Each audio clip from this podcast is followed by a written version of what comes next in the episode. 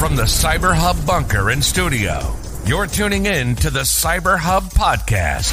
And now for your host and CISO, James Azar.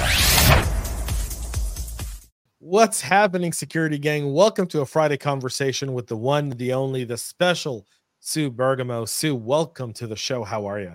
I'm great, James. Thanks for having me today. This is going to be a lot of fun. Uh, I can't wait. We're going to be talking about, uh, you know, SEC cybersecurity compliance. But before we do that, for those audience that are tuning in uh, live to our broadcast, thank you for being here this Friday. We appreciate it. Thank you for all of those listening after the live broadcast of the show. For those who don't know Sue, let me give you just a little bit of kind of like a preview of her prestigious career because it's a prestigious one, y'all. Currently, Sue is self-employed and like many of us hoping to reach that point at some point or another she runs uh, she's the ciso and cio advisor for uh, bte partners previously in her previous life she's carried a lot of roles from a global technology strategist over at microsoft to the cio ciso at episerver to the ciso at precisely and your last gig before you joined the independent free world as the VP Global Information Security Officer at Active Campaign. You know, Sue, you've and and and the list can go on. You've done a lot of different roles, uh, but but you've always been an outspoken voice in our industry. So it's great to finally have you on the program. Thank you. I believe it's important to have a, a voice in this industry because we have to stick together and uh, we have to let people know that we have needs. And it doesn't matter if you're male or female. Uh, CIOs and, and CISOs we have a lot of needs right now in the industry. Yeah, we do, especially when you're looking at inflation, you're looking at all the regulatory requirements that are coming through. I'll just say, I'll, I'll preface the show by saying the following I have yet to meet a regulation that stopped a data breach. Just putting that out there. Just to let it there, let it sit, let it marinate until the end of the show. If you can think of one, let me know because the new SEC cybersecurity rules give me an uneasy feeling. And I'll tell you why because the last few years for me, Sue, have been the years where I think, you know, we used to joke around five years ago, 2017, 2018, right?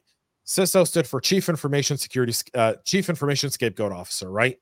Everyone remembers some of the swag of scapegoats on t-shirts that CISOs were at Black Hat and RSA. What do you do? I'm the scapegoat, right? When everything goes bad, I'm the guy that gets fired. I'm the guy that's thrown under the bus. I'm the person who was responsible for this catastrophic failure. And that's why I get death threats at my home. And if you don't believe me, folks, uh, read Graeme Payne's book uh, of Equifax and see exactly what he went through uh, post Equifax breach. The, the man literally had his address leaked online. He was doxxed, uh, family harassed, and his home tailed. I mean, the cops literally had to call him and tell him to leave his house. Um, and and I did a podcast with Graeme back in 2020 2019 um and, and you guys I'll put it in the links you guys can hear about that but more recently Joe Sullivan of Uber who who you know by the grace of God uh, wasn't sentenced to any jail time because the prosecution meaning his former uh, colleagues at the federal prosecutor office in San Francisco wanted to put him in jail for I think what was it 15 months uh, yeah right? And and now we're seeing Tim Brown, the the CISO formerly of of SolarWinds, uh, uh, under investigation and under an indictment by the uh, uh FTC. And so, you know, you kind of look at all of that and you go, regulators are looking for scapegoats, and I think CISOs have, you know, taken that bandwagon. And before we just get fired, reputation ruined, you'd get a job somewhere else as a deputy or a VP somewhere, and you kind of get to go about your life. But now we're seeing people put on trial uh, charged, um, yeah. investigated. Gary. Um, reputational harm. And I don't know, you know, looking at this new SEC cybersecurity rules, I think that even adds more pressure on the CISOs. And it's not like the boards have responded by saying, hey, CISO, let's elevate you to protect you. We're going to increase scrutiny on you, but we're not going to give you any sort of control. So take the job, take the risk, and potentially risk your freedom or your financial future uh, or your family's reputation in some cases, or your professional reputation, even worse. What are your thoughts, Sue? Oh, I could go on forever. I share Please. some of the same concerns because the SEC didn't go as far as saying you're responsible. They did say all C levels, but they didn't go as far as saying, let's really do something about this gap in companies, publicly held companies. What they did was say, okay, you know, you're responsible for breach disclosure, even though most CISOs don't participate in that disclosure decision, right? They give the the information about what happened. And then typically general counsel and the CFO and the CEO go off and they make a decision. And sometimes, you know, the CFO isn't even ex- in that decision. It, it depends, right? But a lot of times the CISO is not there. The SEC, I felt, should have gone just a, a little bit farther to say um, specifically, uh, you know, those who are responsible to make the decision around material breach disclosure should be responsible, and the board not just become aware of, you know, cybersecurity and what a material breach looks like, but I think that they should have worked to try to define what materiality is. And I really wish they had put the CISO on the board. I really do, because um, we did get a lot of the responsibility. And as I like to say to people that will listen to me, I really can rock orange, but I don't look good in stripe. And I'm not going there with any company. Like, I'm just not going to do it. Uh, yeah, or apparently orange is the new black, right? Um, so, um, but but but you you you know, I, I don't think any of us want to wear orange. I don't think any of us want to go through what Joe Sullivan went through um, or what Tim Brown's currently going through. Yeah. Those have know, to be. Yeah, I know both time. of those gentlemen, and right. uh, I'm I'm sure. Well, let's take Joe first, right? Um, I don't know him well, but I did meet him, um, and um, all I can say is um, he appeared to be broken. But I'm just going to say it out loud. What that man went through was unconscionable. Being the CISO that's all he was. He was a technical resource who was in charge of security. I personally, I think Joe made a mistake. Personally, I think he had a conflict of interest being the deputy, um, you know, general counsel and the CISO. Those two don't go together. Um, but at the end of the day, that man stood alone in a courtroom in front of a judge. Now, those that don't understand the story or don't know it, um, many, many CISOs, hundreds, wrote to the judge and said, please don't do this. Don't convict him. It's already sending shockwaves uh, through the industry that he's been, uh, you know, um, charged with two felonies, but please don't convict him. Well, um, go ahead. He, he, was convicted. He just wasn't. He was. He, he, received this. He's a convicted felon. I, I don't think people understand the fact that Joe Sullivan is a convicted felon. He is. That you're, changes you're your life. Right that changes your life you're you're you, you he's lost liberties by doing his job and he'll never work again right. yeah yes because he's company. a convicted felon yeah exactly so joe said he's doing this uh, role that he now has he's leading a nonprofit he said he's a volunteer and you know he's grateful for it but i want to give joe sullivan a little bit of credit here because if you've been following him uh, in the things that he's been saying in blogs and articles he's not shying away from what happened. And he admits that the mistakes were made, but he's also telling CISOs to run towards security, cyber, not run away from it. And I have to tell you, I think he's got a lot of, um, you know, I don't even know what the word. I just think he, I just admire him for doing that, even though he's in a really tough situation.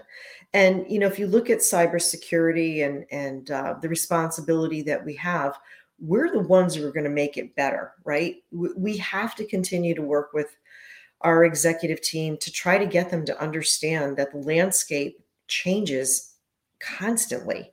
And we're, you know, like this job isn't for the faint of heart. I say that to people all the time, but you need a plan B, right? Because it it it can be over with before you know it. And now that the SEC has put this target on our back, um, things could happen that you know are out of our control.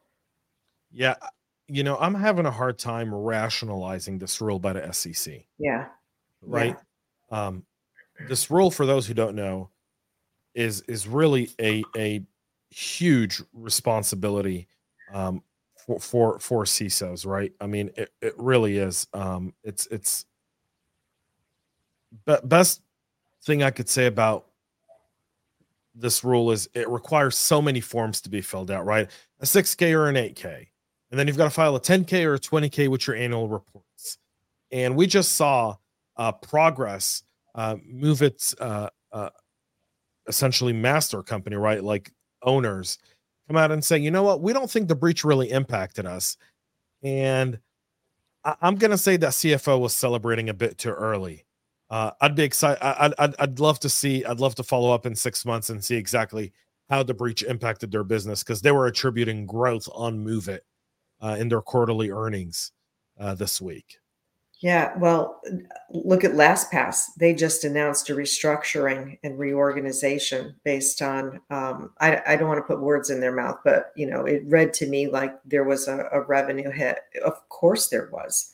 Uh, that I was, was a LastPass customer, and I left. Yeah, I stood by him. I stood by him the first time around. I even went on the show, and and stood by him, and said, "I'm not leaving him. Everyone goes through a data breach." You know they're going to come out stronger and they didn't unfortunately. They dropped the ball again and the second time was was you know first time shame on me first time shame on you second time shame on me and i left. Yeah i'm curious who did you go to?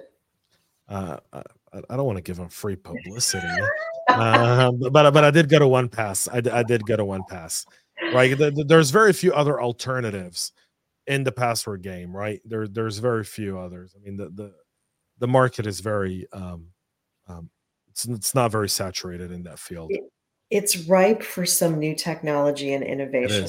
Leave it at that. So, all to, to all my CEO startup friends, uh, hear me out, hear me roar. Uh, there is yeah. uh, there's. Uh, hey, Mickey at Transmit Security, why don't you uh, build a password protection device with your uh, biometric technology? I'll take that any day of the week. I'm courting um, a few. We'll talk after here. So yeah.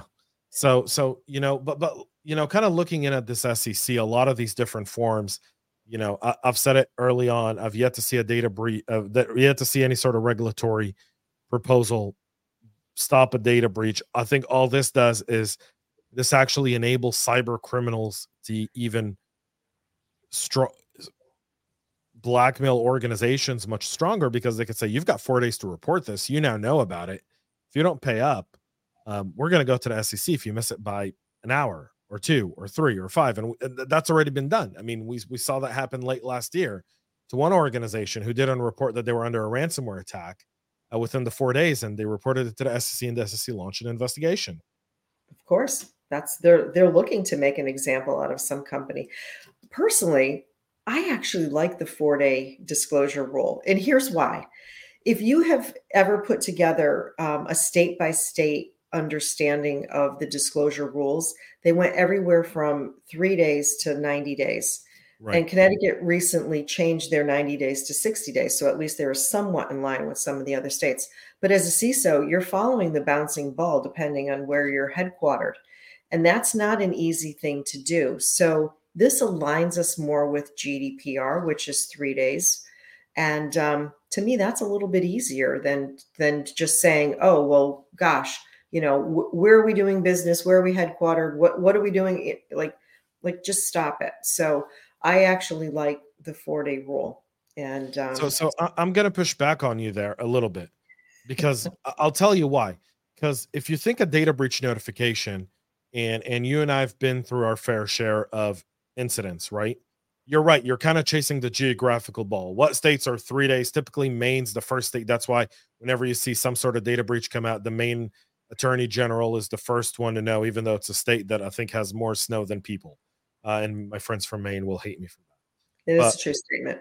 Um, but but there there's there's Maine there, right? Um, and then and then the ball kind of goes through. The, I think the challenge with the SEC rule is it didn't override any of those other reportings. It just added a reporting. It did. And I think that's the problem, right? We didn't eliminate something and and and streamline the process of reporting. We've yeah. added something that has direct and and and impact to our organization. And the board of directors is going to care more about reporting properly to the SEC than to some state attorney general's office And and what we've done is we've increased the cost of a breach because now we've got to add a law firm that works with our CFO to file this because this isn't something that can be filed well, but you know as well as I do, most companies, even privately based companies, will hire an attorney along with a forensic investigator when a breach occurs. So I didn't see that. I agree with you, it, it adds. But in my mind, I always solve for the highest level. And so, being that this is a federal mandate, you know, I, I counsel GC four days. Like, I don't care if you have a 60 day window, just do four days and if I don't know if you read the recent Microsoft, uh, uh, I think it was the 10K or, or the 8K. Um, they they actually had a nice filing uh, with their uh, their last breach, and uh, it didn't say a whole heck of a lot. And the and I think that's one of the mistakes that CISOs are getting a little bit uptight about. You don't have to disclose every little thing that you're doing what you do need to do is disclose that there's been a material breach because I believe wholeheartedly that the SEC knows that there has to be some sort of investigation. And over time, and this is where GC comes in to give you those guidelines, you have to update the SEC on what has happened in that investigation. So if you can comply with those rules, I think most public companies will be okay. But yes, the SEC is looking to make an example out of a company. Unfortunately, I'm hoping it's not Tim Brown, um, but it could be. And if you, I don't know if you had a chance to read the court filing. So I'm I'm that weird person who actually does that. Um, and uh, you know, they're saying that Tim signed documentation that said they were compliant against you know their certification and their cybersecurity program and and that that wasn't true. And that's where they're getting him. They're not well, saying oh it's not just but, that you did they're not so like you i am weird. I read it. Not the whole we thing. are. what i ended up doing is uploading it to chat gpt and said give me a good summary um, and then kind of prompted chat gpt to find things in there for me based on the first summary I read, and then kind of dug deeper, um, which was great because that's you know it was a very long indictment, and it, you, would probably spend three four hours reading it, and I think I got through most of it using Chat GPT in about ninety minutes. So um, I'll tell you where they're getting Tim Brown on. I think my personal opinion, based on what I saw and read, they're getting him based on a bunch of Slack conversations mm. between internal employees yeah. that he's not a part of. So it's employees going in the going saying, I just got out of a meeting and we were asked about this. Now we said kind of we we explained the risk, but then they just kind of brushed it off. Well, that's up to interpretation. Was it brushed off? Was the risk that the employee brought not a risk that an executive thought was worthy? of being a top priority because of the company business priorities at the time. There are decisions that factor into that that I think aren't necessarily up to an interpretation of Slack gossip between security te- people on your team. And this is where I have issues, right? So I know that there, you're absolutely correct. There were uh, the mention of Slack messages in the uh, SEC filing. But you know as well as I do that when a breach occurs, you're kind of keeping things close to the vest. And I'm not saying that you're not disclosing, but it's a needs to know basis, especially as that investigation is ongoing. You're not out there blabbing to the world you know that your security program had a hole in it or you know some whole you know some lonely little financial analyst got taken advantage of and clicked the link right so you have to keep things close to the vest as a CISO. General counsel's usually in the background saying you can only disclose X. This is all we're going to allow because then there's litigation that may or may not occur based on customers, employees, you know, whatever, right, in the industry. So we're ha- we're we're paid to be hush hush, and um, and this is where I, I said before. I really think that the SEC should have understood or detailed out what material materiality really intense. Because if you're looking at if they're looking at a bunch of Slack messages, honestly, that's ridiculous right? People can make up stuff all day long because it's a rumor in the grapevine, and that it may or may not pertain to what's actually happened in that incident. So I, that's why I said to you, they're ma- looking to make an example. They don't have any real guidelines, and I, I, I think it's going to be unfortunate for the CISOs that undergo breaches. Um, I I hate to say this out loud, but I really firmly believe that somebody's going to go to jail and I hope I'm wrong, but I think it will be in 2024. Someone's going to go to jail, and a bunch of cyber criminals that aren't going to get paid a ransom are going to short a company's stock. Yeah. Um, before launching an attack. Yep. And they're going to walk away with a ton of money um, doing so because that's all they've done. Is yeah. they've, they've essentially created a preemptive. All right, we've got access to company X's network. Start putting in uh, put orders on the stock and the moment we launched a ransomware and their systems go offline, we know stock's going to go down five, six, seven, eight, ten percent, whatever the case may be. Put into put orders, you know, walk away with a bunch of cash. Ask them for ransom. Pretend to drive a hard bargain. But if you don't get paid, you don't care because you just made a ton of money shorting that company's stock. And um, I think and we've that seen that happen before. We we have, and I think that the audience needs to understand that that's what these cyber criminals are doing. They're not just out there to make our lives miserable, they're making money. And yep. that's their intention. Yeah, and, and they're making money in a way that that I think most people go, well, what if they don't get paid a bunch of ransomware what, ransoms? Well, it, it doesn't necessarily do anything because most insurance companies will pay a ransom to a company. It's not illegal to pay a ransom to to ransomware operators, and in fact, some companies will pay some sort of ransom to retrieve some data that they couldn't retrieve on their own. Uh, they'll say, "All right, we we're not going to pay you what you're asking us, but we'll give you two million dollars to get the last three weeks worth of data decrypted." It's a backdoor deal that's done through crypto. That's that's done through a party that they engage with to run these negotiations, and that's that. And and and and they get it and they move on and those guys made some money shorting the stock. They made money getting paid a little bit there.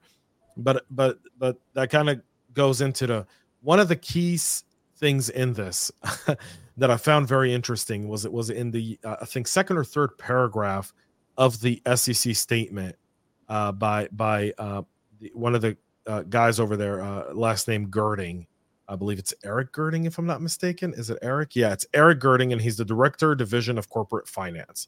This is, I'll put the link to this in the show notes for people can read it. Um, they're not trying to make the commission is not seeking to prescribe particular cybersecurity defenses, practices, technologies, risk management, governance, or strategy.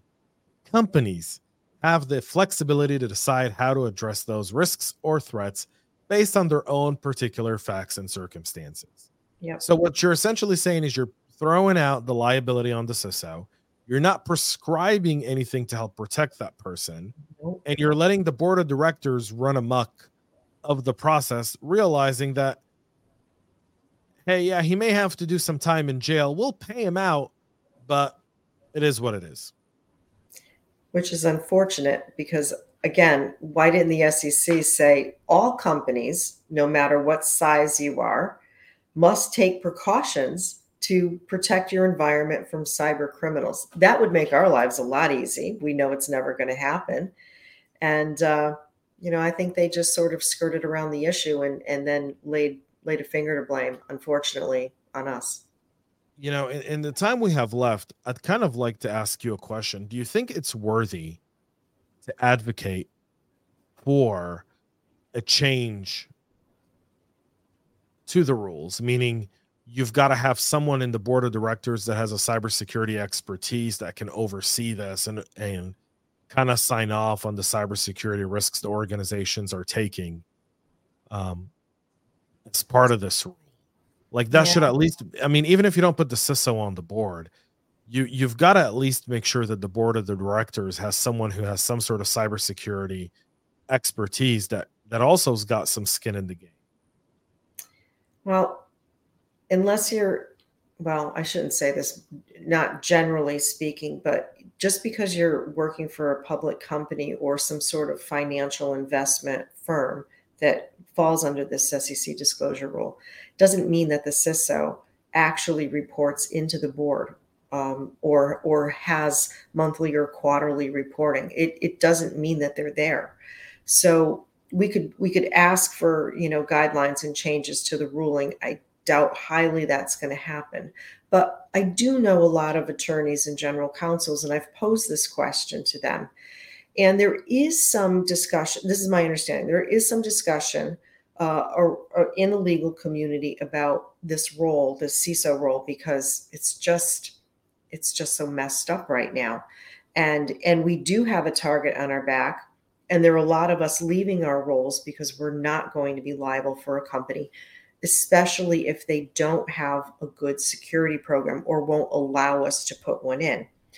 So, my understanding is that some of the conversation is the reporting structure. I know we all want to report to the CEO and the board. I doubt highly personally that it's ever going to happen. But the conversation is that where does it go? Because we all know the CIO and the CTO don't really want us in their shops because they have other things to do and we're just making their lives harder by saying but you have a you have a gap you have a gap um, and it looks like potentially there could be a reporting relationship into uh, legal into general counsel or to um, some high level risk um, you know uh, reporting so it should be interesting to see where this is all going to come out. I do wish that the SEC would change the ruling. I, I don't think it goes far enough, and I think it's too loose and undefined. Um, and it really, really makes us worry about the personal liability. Um, you know, and this is one of the greatest roles that anyone can ever have. I, I've been a CIO and a CISO for many years. I love this role. I get to not only defend against cyber criminals, but I get to protect a whole bunch of people called employees and customers. Like it doesn't get any better for me than that. But again, I'm not going to put my personal or my family's, um, you know, resources. Uh, I, I'm just not going to do that for any company. I don't care how good they are. Yeah, there, there's no upside to do that. You know, unless, my, my, unless we can work to educate the executive team, make friends, have good business relations, and get them to understand that investment and, and it's very serious business, but they have to invest in the area. Yeah, I mean, my, my hope with the SEC was that they would utilize CISA and go, "Hey, CISA, here's a reporting thing uh, we want to do." And CISA would have been like, you know what we should do is we should all go to Congress and say, you have to report to CISA every breach. We'll report it to the SEC, FTC, state attorney offices. Um, let CISA run point on everything and let CISA pass down that information. And, you know, you look at CISA's development since Jen took over the helm of CISA, and it's a different organization. I mean, to me, it's different they're involved in a lot of things. They're, they're involved in a lot of things. They're true partners. You speak to Jen. Jen's just, um, you don't get a feeling that she runs a federal agency. You get a feeling that she wants to be a partner in your struggles and what you're going through, even though she's got the weight of a nation on her shoulders, right? Um, and and I think there's something to be said about you don't let good leaders lose leader, you know, kind of leading a position, you rather give them. And to me, why isn't CISA leading this? Why isn't, you know, I know the NTSC and I know a lot of organizations that are working on this, but why aren't we going to CISA and saying, take point on this? Go to the White House, get Anne Neuberger, get get the team over there on board. Let them go to Congress with the White House. This will get bipartisan support. Let CISA be the place where everything happens. Let us report I, to CISA. I think that at the end of the day, many executives don't understand cybersecurity and what it takes to defend our companies against nation state actors. They don't understand it. I've had many, many CEOs and CFOs say, What do you mean you need another tool? I just gave you an investment for a tool. And you try to explain the roadmap that you've laid out and the gaps in the roadmap and how you're going to be, you know, shoring up those gaps. And and they're just seeing dollar signs. And and I understand that because I can speak business as well as as tech and security. Um, but I think that's where the gap really lies is there's a misunderstanding. Gee, if I and, and by the way, CISOs, in, inexperienced CISOs especially. Just think if you bring in a monitoring tool, we're good. And that's not what it's about. It's people, process, and technology. So I think we have education to do all around. And that's not a dig on anyone. It's just that we as experienced CISOs need to educate our business partners that that this is this is serious business and we could go to jail if uh, if if you take a look at and, and we're almost at time here, y'all. So just want to be mindful and, and, and thank you to everyone commenting and, and, and asking questions. And sorry we haven't paid attention, but we've been uh, doing our own thing here. But um, um, we'll answer those after after the the podcast is over here in a few minutes. Um, I, I will say this, Sue. I think we're we're um, 90% of cybersecurity challenges are solved by good process. Yeah. We don't focus on process. No. As a general rule of thumb, uh, because we're inundated with noise. And we're ridiculed and, for fi- for optimizing process. Correct. And there's nothing shiny on a presentation about optimizing a process. There is something shiny about saying we partnered with a Gartner hot company or whatever mm-hmm. Gartner names their companies. I don't know. Whatever hundred thousand dollar fee you pay to Gartner so that you can get on a list. Um, to somehow make you a hot company. Um, uh, I, I, find that to be uh, not only disturbing, but uh, the problem with with just how we practice security. See, the way we practice security is by process, and process entails putting your CIS top 18 in front of you, going down that list, identifying those gaps, looking at MITRE attack and defend, and going, what's the greatest gap to my business? what's the greatest risk to my business have? Then go find the tools that shore up those gaps and that's not sexy. It's hard work. It's building a building. It's paving a road. There's nothing sexy or, or nice about it you're not creating the next hottest thing in your company but you're not supposed to. You're the road paver. That's what security is right? We're, we're the doctors in the er there's nothing you know there's a reason er went as many seasons as it did. There's a reason all of those shows end up ending because there's only so many stories you can tell about bells and whistles before it's just hard work. All right, stop the bleeding, stabilize the patient, get them on a road to recovery, ship them off back to where they need to go to get better. And that's what security is. And if I could just make a shameless plug for my new book. Absolutely. Um, I know I didn't tell you I was going to do this, but um, I have a chapter in my new book. It's called So You Want to Be a CISO, a practical right? Because I'm here to educate everybody. But there's a chapter in there about frameworks, right? And so I basically say to the novice, um, just pick one, right? If you don't know what to do, just pick one, right? And you've mentioned several, there are more out there. Um, and uh, but I agree with you. It's it's around optimizing process. It's about technology and it's about making sure that you have the right security controls in place which is through some of these frameworks you could pick two but again um, you know again if, if i can try to educate educate your audience i always solve for the hardest one right that's that's how i do my program it's worked for me for many many years um, and going back to your original question no security controls or you know frameworks don't necessarily uh, stop breaches, but they make them harder. And that's what we're trying to do um, in, in this industry. It is. Sue, thank you so much for coming on the show. People can go and learn more about you and engage with you at btepartners.com. Also, you're very active on LinkedIn. I am. So if you're watching the show and you haven't followed or connected with Sue, please do so right now. That's an order. Um, and just and, put in and, just put in a note that says where you found me and i'm happy to connect with you yeah absolutely otherwise she's gonna say no so if you tell her from any other podcast eh, um just i'm kidding i'm joking um I, I love all my fellow podcasters um including your very own podcast sue thank, uh, you. thank you so much for coming on the show Um, I really appreciate it. Thank you for everyone tuning in this Friday morning. Um, we really do appreciate y'all. Sue, any parting wisdom, smart words before we send everyone off to the weekend? Um, I've written articles on how to protect yourself from liability. So um, please look for that. It's on my LinkedIn profile page. Uh, last parting words if you've done all the bullet points that I've given you, and the last one says, if you're still personally liable, walk away. Just walk away. Indeed. Thank you all for watching. Thank you for tuning in. Thank you for all your comments. We'll get to all your questions and comments here as soon as we get offline. Thank you all for tuning in. Have a great rest of your day. Have a great weekend. And most importantly, stay cyber safe. We love feedback, so make sure to connect with us on social media and subscribe to our podcast on your favorite podcast listening platform.